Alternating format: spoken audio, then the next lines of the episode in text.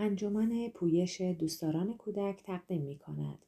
در مواجهه کودکان با ناآرامی این روزها چه کنیم؟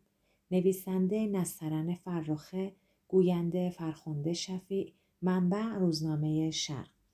اخبار پر التهاب این روزها، درگیری و خشونت، ویدیوهای پرتنش و همه داده هایی که امکان دارد در هر مقطعی از تاریخ یک جامعه روح شهروندان را جریحه دار کند. اما در این میان کودکان با روحیات لطیف خود هم در این فضا قرار می گیرند و عوارض رویارویی با این حوادث به شکل‌های مختلف در روان آنها بروز خواهد یافت. طبق نظر بسیاری از متخصصان روانشناسی، بیشترین آسیب برای کودکانی در این شرایط مانند کودکانی که خاطرات جنگ ایران و عراق را کم یا زیاد به یاد دارند، ایجاد اضطراب‌های شدید در بزرگسالی و حس ناامنی خواهد بود که بسته به شرایط به شکل‌های مختلف خود را در محیط‌های متفاوت نشان خواهد داد.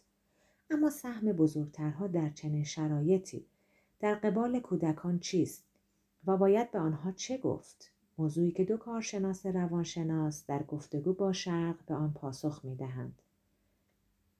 جلوی کودکان اخبار اتفاقات اخیر را دنبال نکنیم. فرناز رضایی، روانشناس کودک، با اشاره به شرایط حال حاضر جامعه که در اغلب موارد رسانه‌های داخلی و خارجی به اخبار مربوط به اعتراضات خیابانی می‌پردازند یا صحبت‌های از این اتفاقات در میان بزرگترها وجود دارد که هر کدام به شکلی بر روحیه کودکان اثر خواهد داشت. به شرط می‌گوید این اتفاقاتی که به تازگی در جامعه پیش آمده تنش بین افراد را بالا برده، بنابراین این که بچه‌ها در این فضا اضطرابی را تجربه خواهند کرد خیلی موضوع غیر طبیعی نخواهد بود. اما موضوع مهم این است که همین مسائل میتواند بیشترین آسیب را برای کودک داشته باشد و خود را به شکل‌های مختلف هم بروز بدهد. امکان دارد این کودکان با مدرسه چالش‌هایی پیدا کنند، خوابشان مختل شود یا دچار شب ادراری شوند یا علائم اضطرابی دیگر مثل ناخن جویدن، حالت‌های شبیه انزوا و گوشه‌گیری برای کودکان رخ دهد. زیرا در هر حال زبان احساس کودکان تکامل یافته نیست و شاید متوجه علت و چرایی حال خود نباشد. اما ما بزرگترها معمولاً متوجه حالمان هستیم که مثلا شرایط جامعه ملتهب است و برای همین مضطرب، عصبی، خشمگین یا غمگین هستیم. اما بچه‌ها این را متوجه نمی‌شوند. بنابراین خانواده‌ها باید نسبت به این مسئله آگاه باشند. این روانشناس درباره میزان آسیب این شرایط بر کودکان اضافه می‌کند. آسیبی که این شرایط می‌تواند داشته باشد، ایجاد اضطراب و ناامنی در کودکان است. خانواده باید شرایطی برای کودک ایجاد کند به شکلی که تا حد امکان جلوی کودکان اخبار گوش ندهد و راجع به این مسائل با کودکان صحبتی هم نکند. اما در هر حال کودکان از این شرایط مطلع می‌شوند و شاید خودشان این صحنه‌ها را ببینند. برای همین خانواده باید برای آنها توضیح دهد که مثلا ما همه کنار هم هستیم، از هم مراقبت می‌کنیم و لازم نیست نگران باشیم. در واقع از این دست جملات که حس امنیت ایجاد کند. در واقع به شکلی باید صحبت کنیم که ناامنی پیش آمده از طرف جامعه را خانواده از بین ببرد. رضایی در مورد علائم اضطرابی کودکان میگوید علائم اضطرابی در کودکان میتواند به شکل بهانه‌گیری‌های مختلف، مثلا برای مدرسه نرفتن، ترس جدا شدن از والدین و غیره باشد.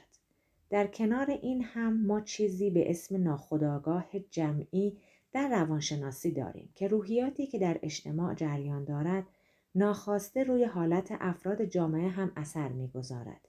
در واقع هر چقدر هم مراقب باشیم ما تحت تأثیر قرار می‌گیریم.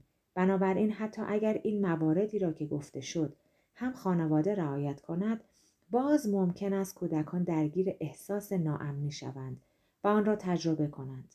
همانطور که گفتم اینها یک سری علائم دارد که خانواده‌ها باید به آن توجه کنند، چون کودکان مثل بزرگترها راجع به اخبار حرف نمی‌زنند. باید تأکید کرد که خانواده در این ایام باید زمان بیشتری را صرف کودکان خود کند، مخصوصاً کودکان زیر 8 سال و دبستانی.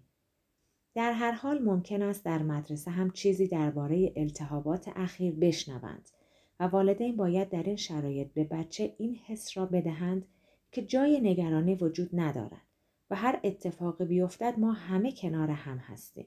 در زمانی که مثلاً والدین سر کار هستند و کودک چند ساعتی آنها را نمی‌بیند، مرتب در تماس باشند تا احساس امنیت کودک تقویت شود.